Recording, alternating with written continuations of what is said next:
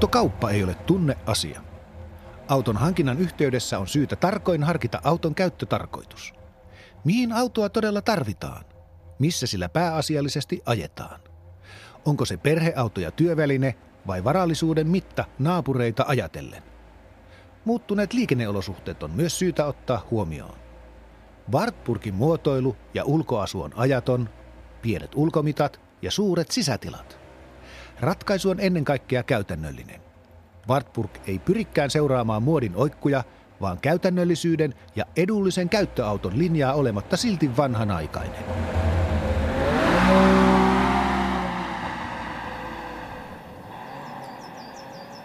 Juha, mennään sisään. No niin, mennään vaan.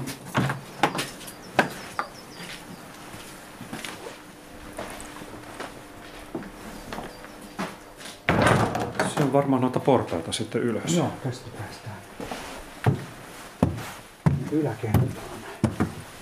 Tuollahan se näyttää olevan. Tässä on Wartburg 353. Ensimmäisenä kiinnittyy huomio tähän, että tässä on aika mattapintainen maali. Se on, aika on tehnyt tehtävänsä, mutta toisaalta myös ei se varmaan ihan uutenakaan ole kauhean kiiltävää maalia ollut. Toinen asia on tietysti tuo, että peltien sovitukset ja osien nämä raot on aika isot. Työn jälki on tällaista aika robustia ja, ja tota, niin kuin askeettiseksikin voisi sanoa. Ja linjat on hyvin viivottimella vedetyt, että tässä ei kauheasti ole pyöreitä muotoja viljety tässä autossa. Juha Järvisen kuvailema kellanruskea Wartburg 353 on esillä Espoon automuseossa. Malli on tuttu monelle suomalaiselle, sillä sitä tuotiin 60-, 70- ja 80-luvuilla Suomeen parikymmentä tuhatta kappaletta. Ohjelman alussa kuultu Wartburgin käytännöllisyyttä ja ajattomuutta korostanut luonnehdinta oli peräisin 80-luvun alussa julkaistusta Jokamiehen autonvalintaoppaasta. Se oli tutkimuksen muotoon naamioitu Wartburg-mainos. Wartburg ei kauheasti muuttunut tuotantonsa aikana. Ei muuttunut. Nämä korin peruslinjathan ollut, oli alusta alkaen ihan samat. Ja, ja tota, ainoastaan niin kuin tällaisia tiettyjä, voidaan puhua ehkä kosmeettisista muutoksista, niin sellaisia tähän korin ulkoasuun ja sitten tietysti sisätiloihin tehtiin. Mittaristo, kojanlauta muuttui ajan, ajan saatossa jonkin verran ja puskurit, jotka oli alun perin kromattuja, muuttu sitten myöhemmissä versioissa 80-luvulla niin muuttu, muuttu maalatuiksi, niin kuin tässäkin kyseisessä autossa on. Ja, ja myöskin maski, joka oli, eli jäähdyttäjän säleikkö, niin, joka oli alun perin kromattu, niin myöhemmin muuttui sitten tällaiseksi pellistä prässätyksi ja jos voi sanoa, niin ehkä, ehkä vieläkin niin kuin yksinkertaisemmaksi ja tällaiseksi niin kuin pelkistetymmäksi kuin siinä ihan alkuperäisessä lähtökohtaisessa versiossa. Tämähän tuli, Wartburg 353 tuli markkinoille 1966. Juha Järvinen on tutkinut itäsaksalaista teollisuus- ja automuotoilua. Miten DDRssä muotoilu ja sosialistinen ideologia liittyivät toisiinsa – Itäsaksalaisia kulutustavaroita päätyi paljon myös Suomeen. Miten niihin täällä suhtauduttiin? Ennen laatikkomaista 353 mallia Suomeen tuotiin aivan toisen näköisiä Wartburgeja. Nyt meillä on tässä edessä Wartburg 311 malli vuodelta 1963. Muotoilultaan hyvin erilainen kuin tuo 353. Tässä on selvästi näkyvissä tällaista 50-luvun, puhutaan virtaviivamuotoilusta. Tietenkin tämä ei, ei voi päästä ihan samaan tällä muotoilulla kuin vaikka saman aikakauden amerikkalaiset autot, mutta hyvin samantapaisia tällaisia, tota noin, e, e, sanotaanko niin kuin jonkinlaisia avaruusutopioita haetaan näillä muodoilla ja tällaista vauhtia, jota sitten kuitenkin se, se varsinainen suorituskyky ei teknisesti ihan toteuta. Mutta hyvin mielenkiintoinen kontrasti todellakin tässä autossa, jos, jos verrataan noihin seuraajamallin eli Wartburg 353 hyvin tämmöisiin askeettisiin ja suoriin perusmuotoihin. Kyllä tämä mun silmiin näyttää ihan kauniilta autolta. Tämä on hyvin kaunis auto minunkin mielestä, että nimenomaan tämä, tämä jos mikä, niin voisi ajatella, että tämä pitäisi hälventää sitä ajatusta, etteikö Itä-Saksassakin olisi osattu muotoilla. Ja kyllä tietysti toi tämän seuraajamallikin oli muotoiltu, mutta vaan eri, eri ajattelutavan kautta. Että tässä on hyvin tämmöiset selkeät ja puhtaat linjat. Ja tätähän mainostettiin Suomessa jopa ampiaisvyötäröisen auton nimellä. Silloin 50-luvun loppupuolella niin sanottu ampiaisvyötärö oli muotia pukeutumisessa. Näitä tuotiin siis Suomeenkin jonkin verran. Kyllä tuotiin Suomeen ja, ja tota, melko suosittu autokin juuri siitä syystä, että oli kuitenkin sitten Saksassa, vaikka nyt Itä-Saksassa tehty. Tämä oli edullinen hankkia, koska tota, Suomessa valitsi vielä näiden aikoihin tuotisäännöstely, joka purettiin vuonna 1962.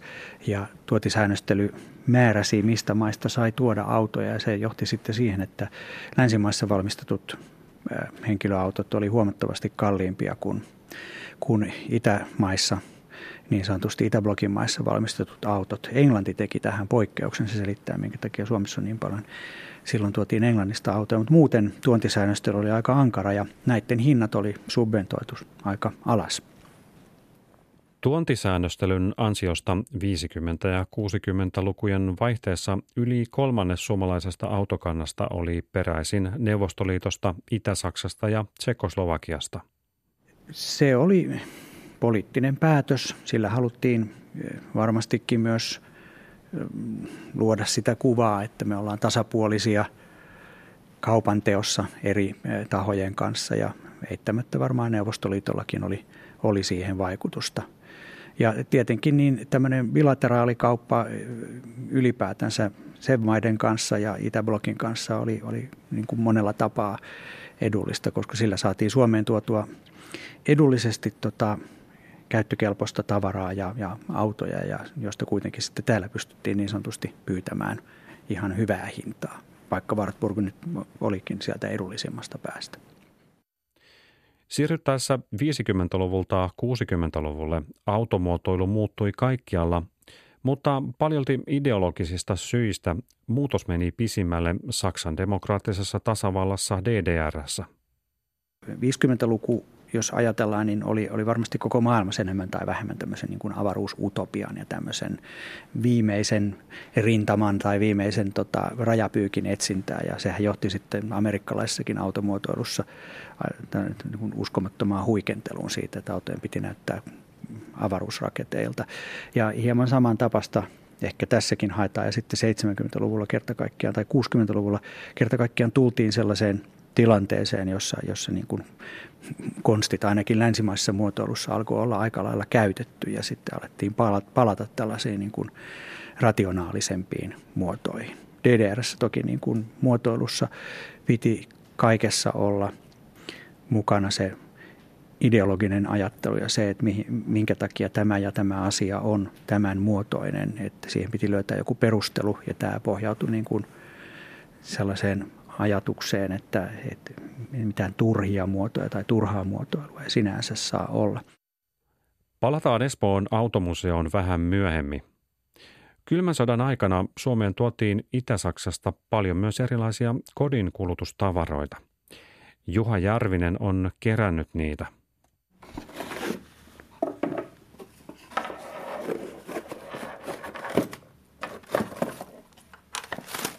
Mikä tuo siis on? Tämä on DDR-läinen toi pöytätuuletin vuodelta 1968. Tässä on tämmöinen, tämmöinen tota, alastaitettava muovinen jalka ja sitten tätä voi säädellä tälleen, tätä ilmavirtauksen suuntaa. Ja nyt voidaan kokeilla, että mä muistelen, että tämä on täysin toimiva. Täällä on takana on tämmöinen, tämmöinen tota, nopeuskatkaisija vielä, saa niin kuin, tässä on kaksi eri nopeuttakin. Se, että onko tämä kovin tehokas, niin siitä saadaan varmaan ihan kohta selvää. Ja, ja sekin, että tuleeko tästä tota,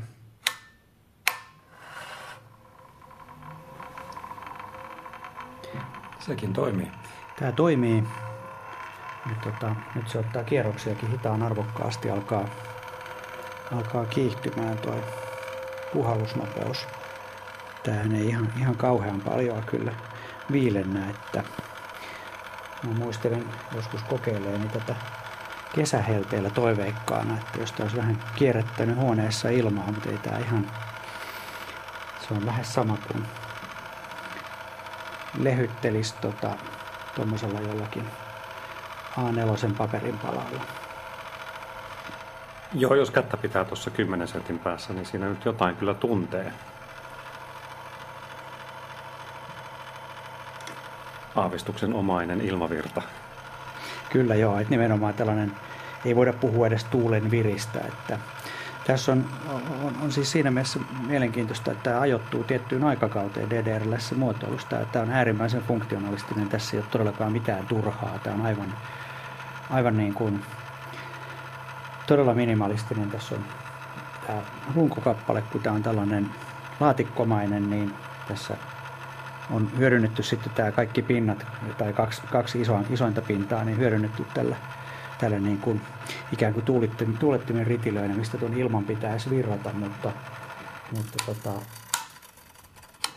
siltä vaikuttaa, että tämä, tämä ei tosiaan ihan onnistunut sitten tämä tekninen konstruktio, vaikka, vaikka tämä on hyvin elegantti niin kuin minimalistisuudessaan tämä, muuten tämä suunnittelu. Ja väri on tällä tavalla niin kuin muotoilijan näkökulmasta oikeaoppisesti harmaa, koska sehän on aina varma väri. Tai sitten, että käytettävissä on ollut silloin harmaata muovia. Tämä on tota ihan täydellinen, täydellinen tuote siis, että tämä näin niin kuin pakkauksena ja muuta. Että täällä on takuukuitti vuodelta 68. Tämä on Kuinka pitkä takuu sillä on annettu? On, tota, noin 12 kuukauden takuu annettu ja tämä on ostettu tota, 13. marraskuuta 68. Ostopaikkaa ei ole mainittu kyllä. Ja oivaltavasti niin tässä takuukuitin toisella puolella on sitten tämmöiset tiiviit, tiiviit käyttöohjeet. Ja sitten mikä on mielenkiintoista, niin on tässä pakkauksessa se, että tässä laatikossa, joka on hyvin tästä jäykkää napakkaa pahvia, niin täällä sanotaan, täällä laatikon kyljessä erikseen vielä muistutetaan, että tätä ei kannata heittää pois, vaan käyttäkää tätä tota, noin myöskin postipakettina koko A ja laittakaa sisään tota, noin pehmusteita, kun lähetätte tämän postipakettina. Eli tämä on niin kuin yhden sortin rationalisointia tämäkin, että otetaan pakkaus uudestaan hyötykäyttöön, oman aikansa kierrättämistä. Kertoo ehkä sitten siitä, että postipaketteja ei sopivia laatikoita noin vaan ollut saatavilla. Tai sitten niin kuin monelle meille käy, että just sitä sopivaa boksia ei löydy, niin tässä on, tässä on sitten tämmöisen voi laittaa talteen. Mutta minusta osa niin kuin, tätä suunnittelukokonaisuutta, että ajatellaan myös tuollaista asiaa. Miksi nykyisinkin ei voisi laittaa johonkin pakkaukseen? Tämä kannattaa säästää. Itä-saksalaisissa kulutustavaroissa ei ollut kyse kestävästä kehityksestä niin kuin se nykyisin ymmärretään. Erilaiset hyödykkeet piti tehdä mahdollisimman kestäviksi ja yksinkertaisiksi paitsi ideologisista myös käytännön syistä. Kestävät ja yksinkertaiset tuotteet säästivät resursseja ja voimavaroja. Itä-Saksassa oli pula raaka-aineista ja materiaaleista – Tulojen saamiseksi Itä-Saksaa pyrkii myymään länsimaihin myös kodin kulutustavaroita. Eli jos miettii, mitä kulutustavaroita Itäblokista kylmän sodan aikana tuli Suomeen, niin siinä DDRn osuus on aika merkittävä. No tämmöisiä kodin tavaroita tuotiin joo, se, ja se johtuu aika luontaisesti siitä, että DDR oli kuitenkin Itäblokin maista niin teollisesti kehittyneen. Et sieltä voi ajatella, että suomalainen maahantuoja tai, tai yrittäjä, joka halusi tuoda sieltä jotakin maahan, niin, niin ne oli kutakuinkin niin kuin sellaisia, että näitä pystyy täällä myymään, koska näissä oli niin kuin asiat pääsääntöisesti kunnossa. Et jos ajatellaan sitten jotain muita näitä Itäblokin maita, vaikka Puolaa tai, tai Bulgaariaa tai Unkaria, niin ei niissä ollut sellaista kulutustavaratuotantoa. Ja, ja sen takia niin sieltä ei sitten oikeastaan ollut juuri mitään tuotavaakaan, että se kauppa keskittyi kyllä sitten, että jos ajatellaan kulutustavaroiden tuotantoa, niin kyllä se keskittyi sitten DDR. Ja sama tietysti päti Neuvostoliittoon, jossa, jossa kulutustavaroiden tuotanto oli, oli kuitenkin sitten ihan niin kuin tällaisen talouspoliittisen ajattelun kahutta, niin, niin oli hyvin paljon niin kuin jalkapuolen asemassa ver- verrattuna sitten niin kuin tuohon raskaaseen teollisuuteen, joka oli Neuvostoliitossa vahvoilla.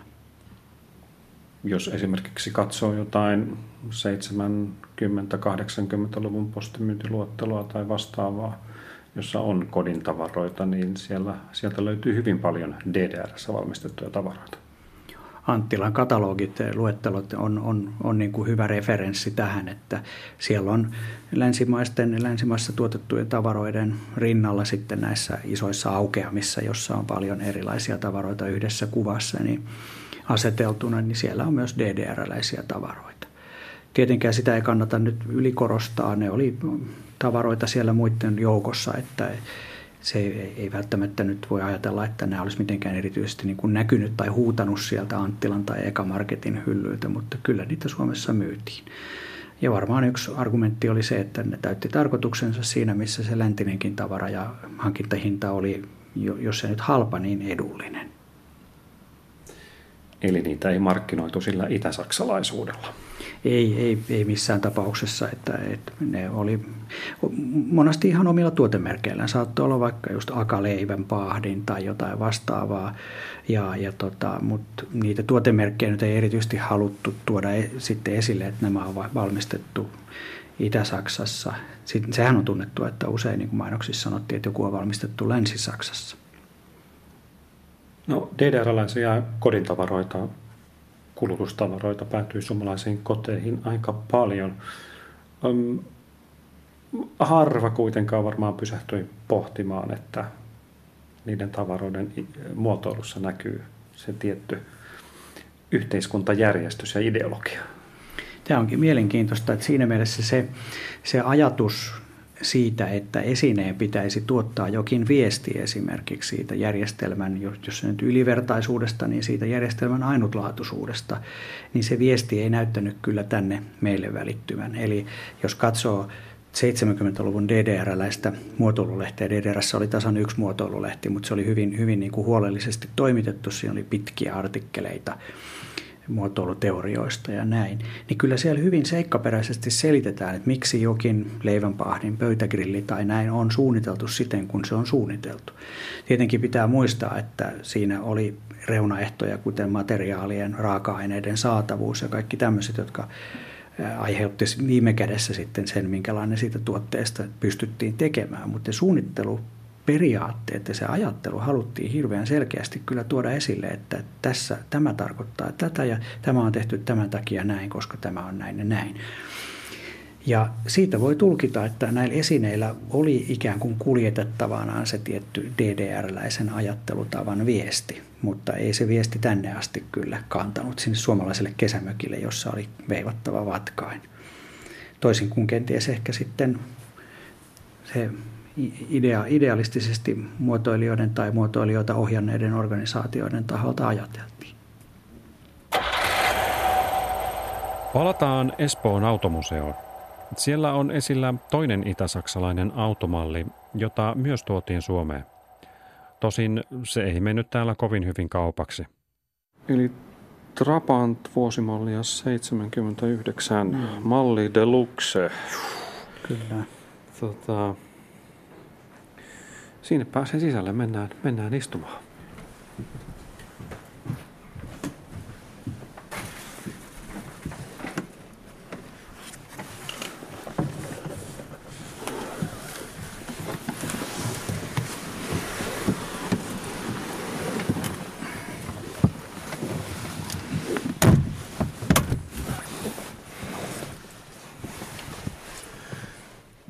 Tämä on kyllä aika pieni.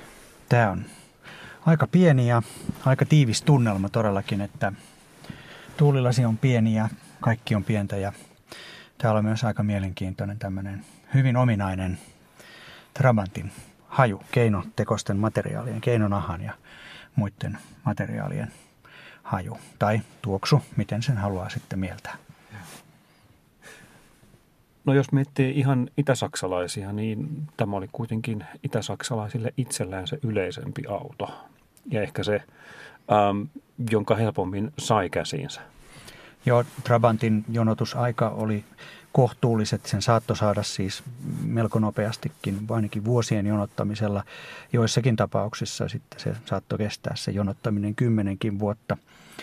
Mutta on, on ihan selvää, että, että Trabantin hankinta oli kuitenkin niin kuin keskimääräisen itäsaksalaisen ulottuvissa, jos jakso sen pitkän jonotusajan jonottaa. Wartburgin jonotusaika oli paljon pidempi, puhumattakaan sitten jostain ladasta, joka oli DDRssä tuontiauto, että pisimmillään ladan jonotusaika saattoi olla 15 vuotta. Et Travantin pystyi vielä hankkimaan, jos jaksoi odottaa. Monissa perheissä tehtiin sillä tavalla, että jos perheeseen syntyi lapsi, niin sille lapselle heti laitettiin myöskin tilauskuponki lapsen nimellä, jotta sitten samassa perheessä oli useampiakin tilauskuponkeja autolle. Että jollekin sitten jossain vaiheessa tuli se ilmoitus, että autonne on nyt sitten noudettavissa tehtaalta. Jos miettii, että kymmenenkin vuotta joutui odottamaan aika vaatimatonta autoa, niin se kertoo tietysti jotain itäsaksalaisten elämästä.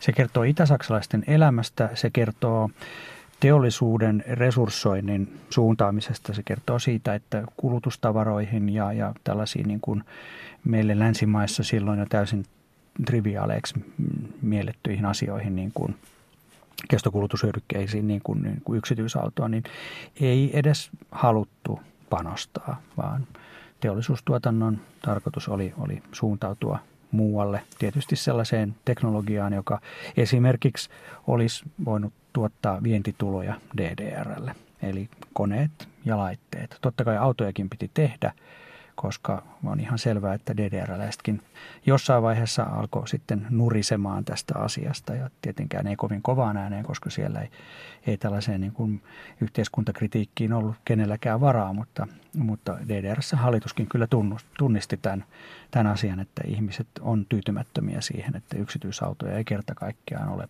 mitenkään helppo saada, vaan jonotusajat on järjettömän pitkiä. Niin se näkyy jossain vaiheessa ihan tällaisena muuttotappiona ennen muurin aikaa. Joo, pyrittiin sitten, että lisätään kulutustavaroiden tuotantoa ja näin, koska hyvin monet ihmiset ja tietysti erityisesti niin kuin koulutettu työvoima niin huomasi silloin juuri ennen kuin rajat sitten suljettiin ja Berliinin muurikin rakennettiin, niin sitä ennen DDRstä pystyi täysin vapaasti poistumaan vaikka lounastunnilla muuttamaan Länsi-Saksan puolelle vaikka vaikka, vaikka Berliinissä, niin sen kun ajoi raitiovaunulla länsipuolelle ja jäi, jäi sinne. Monet ihmiset ei tietenkään halunneet lähteä, koska heillä oli perhe ja koko elämä siinä toisella puolella, mutta, mutta kyllä jotkut näin teki ja monilla se syy on tainnut olla kuitenkin sitten tämmöinen hyvin arkinen, eli, eli se, että näki sen, että miten paljon paremmat mahdollisuudet ja elintaso lännen puolella oli. Ja, ja sitten kun tämä muuttotappio alkoi alko todellakin haittaamaan jo DDRssä erilaisia asioita, että koulutetun työvoiman pako oli niin suurta, niin se väistämättä myös johti sitten tähän rajojen sulkemiseen, vaikka sitä kutsuttiinkin Berliinin muuria antifasistiseksi suojavalliksi, niin kyllä siinä oli tämmöisiä ihan käytännönkin asioita, että ihmiset piti kerta kaikkiaan sulkea sinne yhteiskunnan sisäpuolelle. Mä hieman kärjistän tässä, siinä oli monia, monia muitakin tietysti poliittisia syitä ja kylmä sota oli kylmimmillään, mutta ja, ja toisaalta sitten ihmisille pyrittiin siinä 50-luvun lopussa ää, niin, niin kyllä tuottamaan enemmän kulutustavaroita ja aikaan saamaan ikään kuin sitä tunnetta, että, että vähitellen kun nyt jaksetaan vielä vähän uskoa ja jaksetaan vielä tehdä töitä, niin, niin kyllä täälläkin saavutetaan samanlainen elintaso tai mennään jopa sen ohitse, mikä, mikä lännessä on. Mutta sitten myöhempi tutkimus ja totuus osoitti sitten sen, että suurin osa niistä esimerkiksi elintasoa ja, ja tällaisia niin kuin elämäntapaa kuvaavia tilastoja, joita DDRssä tehtailtiin, niin ne oli ihan keinotekoisesti vääristeltyjä. Muistan esimerkiksi tämmöisen, että vuonna 1968 niin DDR-läinen tilastollinen vuosikirja tai tämmöinen juhlakirja totesi, että, että tilastollisesti DDRssä elintaso on korkeampi kuin Amerikan Yhdysvalloissa keskimääräisellä kansalaisella. Tämä ei ollut totta, vaan tämmöisiä ihan niin kuin tilastollisen toimiston temppuja tehtiin. Niin, Trabantia pyrittiin myös viemään ulkomaille, mutta Suomessakin nähtiin, että tämä on niin vaatimaton auto, että me ei kauheasti herättänyt kiinnostusta. Trabantia mainostettiin Suomessa muistaakseni jollakin lausella tyyliin iloinen pörriäinen ja muuta vastaavaa, joskus siis 60-luvun alussa ja 50-luvun lopussa, mutta tämä oli kerta kaikkiaan niin kuin monen suomalaisen kuluttajan makuun sitten, vaikka tämä oli hankittavissa. Niin tämä oli varsin vaatimaton. Nythän me istutaan niin kuin uudemmassa mallissa jo, mutta tämä on käytännössä ihan sama auto kuin se lähtökohta, josta näitä alettiin valmistaa. Että ihan ensimmäiset korimallit oli hieman erinäköisiä. Mutta tämä perusmalli, jossa me nyt istutaan, niin, niin korimalli, niin tämä tosiaan taitaa mahdollisesti pitää kuplavolkkarin ohella niin eräänlaista maailmanennätystä siinä, miten muuttumattomana tätä valmistettiin. Ja on selvää, että nyt kun me katsellaan tätä niin kuin askeettista sisätilaa ja ohjauspyörää, joka on kehältään ohuempi kuin jossakin niin kuin tämmöisessä mäkiautossa tai Linnanmäen ää, tota, leikkiautossa, niin, niin ei, ei tämmöinen voinut herättää niin kuin suomalaisessa kuluttajassa innostusta. Et se selittää, minkä takia niin kuin Trabant aika nopeasti sitten, kun Wartburgeja tuli markkinoille, varsinkin toi, toi tota 353, niin Trabantin maahan tuonti sitten lopetettiin, että tälle ei ollut, ollut riittävästi ostajia. Ja tietenkin tämä, tämä niin kuin kansan suussa syntynyt ajatus siitä, että tämä on, tämä on tota noin pahvista tehty auto, vaikka Duroplast ei tosiaan varsinaisesti pahvia olekaan, niin, niin, niin kyllä se oli omiaan niin kuin viemään ihmisten ajatuksia siihen, että he ei halua millään ihan, ihan tota köpöisellä autolla ajaa. Rallipahviksi ihan Trabantteja myös nimitettiin. Kertoo hyvin paljon niin kuin suomalaisten tästä suhtautumisesta tähän autoon. Mutta DDRssä tämä oli monille ihmisille se unelman täyttymys, kun tämmöisen sitten vihdoin käsinsä saa ja pääsi tähän, tähän tota kuljettajan penkille ratin taakse istumaan. Kokeillaanko, päästäänkö me täältä ulos? Kokeillaan vaan. Katsotaan, jos tässä on tämmöinen kahva näin, jota vedetään taaksepäin. Noin.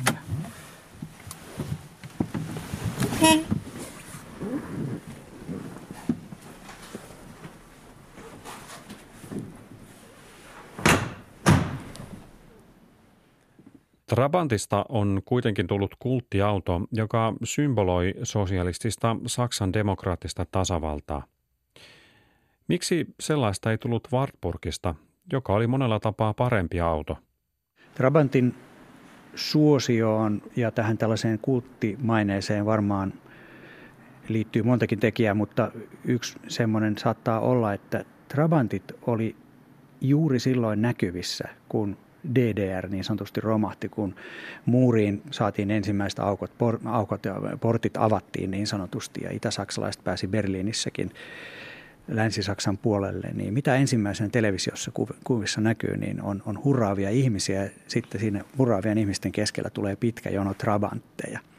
Trabant oli jonkinlainen tämmöinen niin kuin toisaalta symboli siitä, että he pääsee sieltä ulos, se on niin kuin ulostulon symboli, mutta toisaalta, toisaalta sitten taas kun Trabanteilla pääsi ajamaan Länsi-Berliinin puolelle, mikä tietysti ei täysin mahdotonta ollut aikaisemminkaan, mutta nyt se oli täysin vapaata, niin siitä tuli tällainen kontrasti kaikille niille koreille länsiautoille, jota heti siinä niin kuin muurin toisella puolella oli.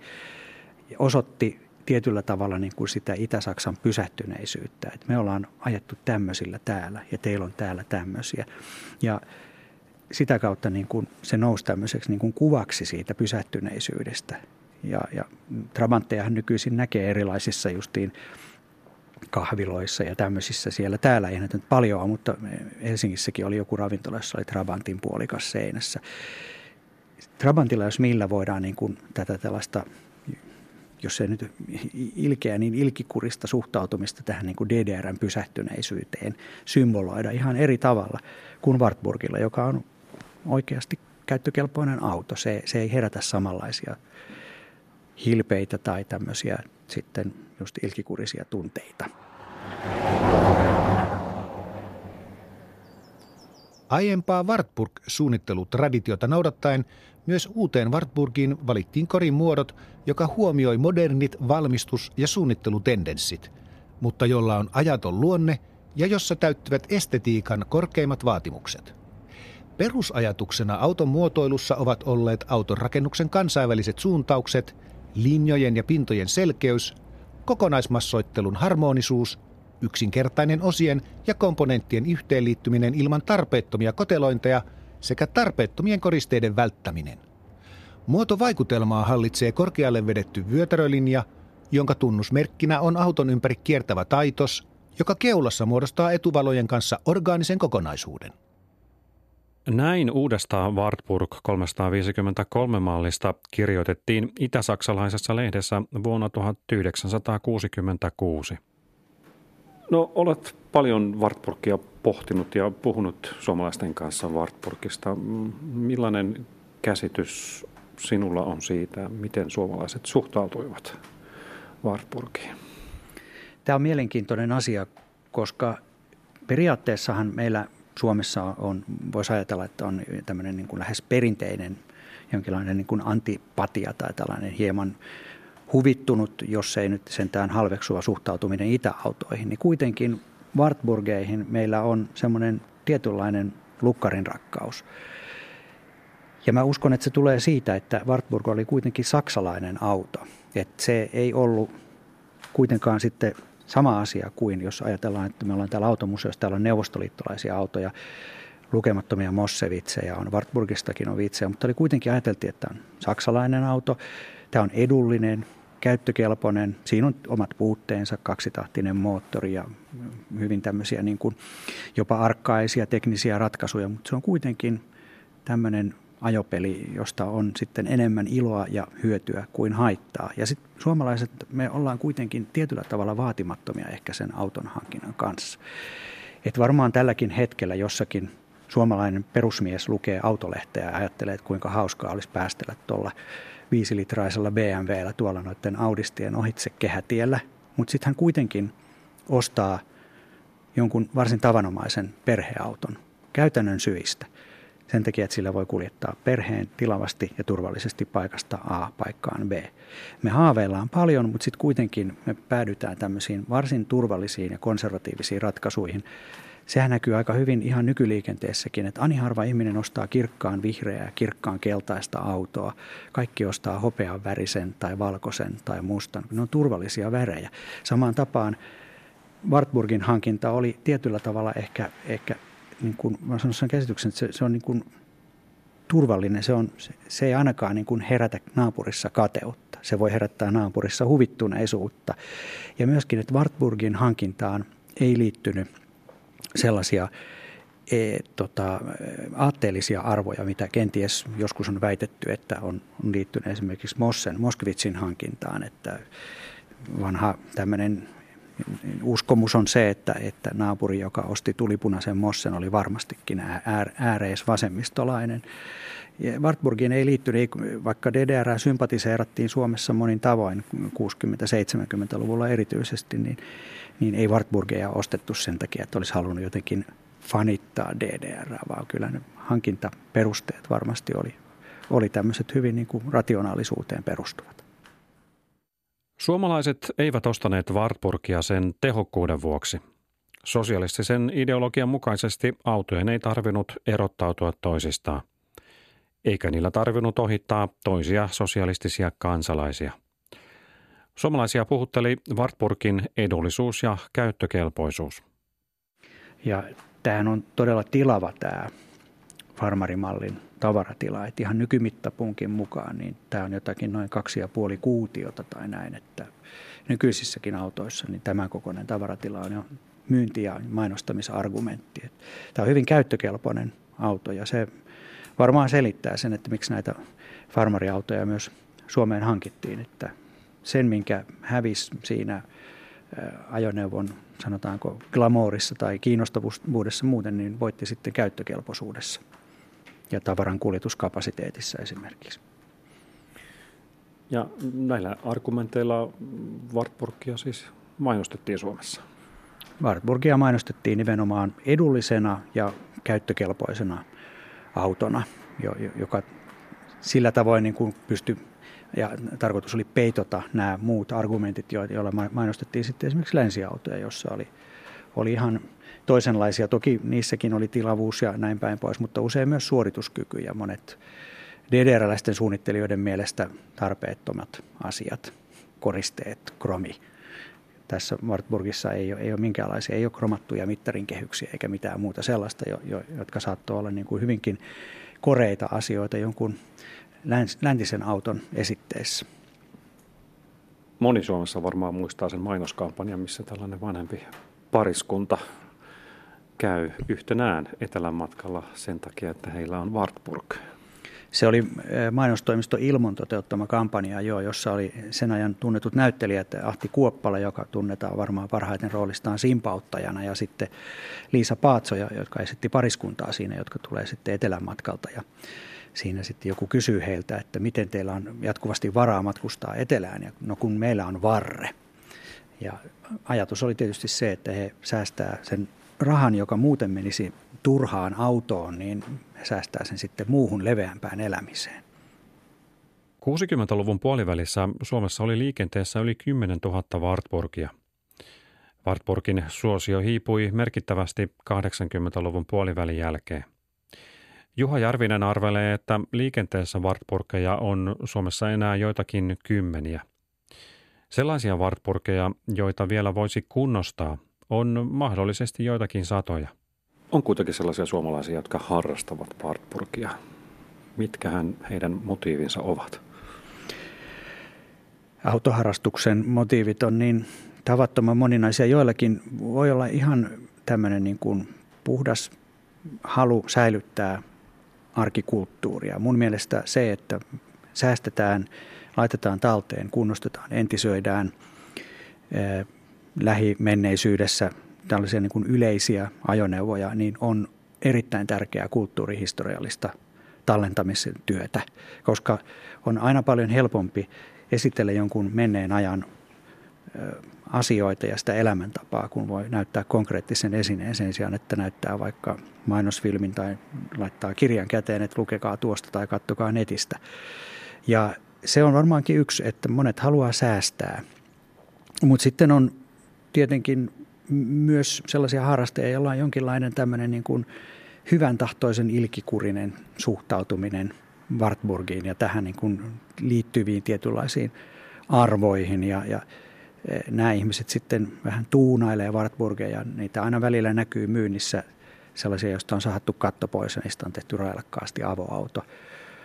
Minulta jos kysytään, niin se auto on silloin pilattu, mutta ei sitä voi keneltäkään kieltää ja se on yksi tapa osoittaa sellaista jonkinlaista niin kuin lempeää kiintymystä tähän kyseiseen ajoneuvomalliin. Kyllä motiiveja on varmasti monia, mutta yksi, yksi on varmaan tämmöinen, niin kuin, se on myöskin säästämistä, että laitetaan se auto palasiksi ja tehdään siitä oman näköisensä. Jonkinlaista sympatiaa.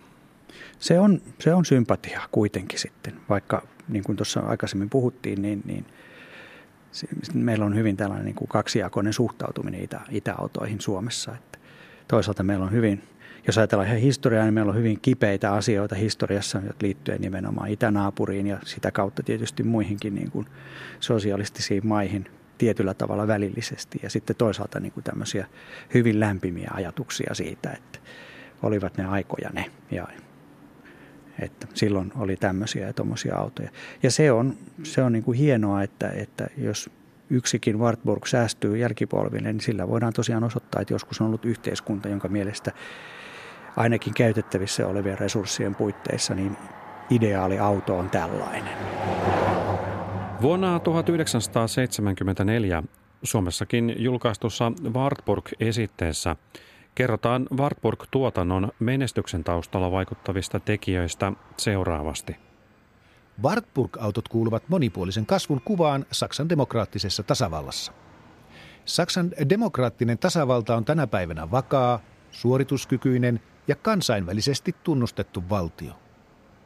Kaikki tämä on seurauksena ja jatkona niille menestyksellisesti suoritetuille kehitysohjelmille, jotka ovat leimaa antavina aisenahilaisen autoteollisuuden tämänhetkiselle asemalle, joka on nyt vahvimmillaan kuin koskaan aikaisemmin ennen vuosisadan vaihdetta alkanutta historiaansa. Tässä ovat tasapäisinä tehtaan työntekijöiden tuotannon kohottamiseen tähtäävät aloitteet, joiden tarkoituksena on ollut arvokkaana lisänä vahvistaa Saksan demokraattisen tasavallan talouselämän voimistumista sekä luomisvoimaiset aloitteet modernin henkilöauton kehitystyössä. Tunnustuksena erinomaisesta suorituksesta on tehtaan johto saanut Karl Marx kunniamerkin, joka on korkein arvomerkki DDRssä.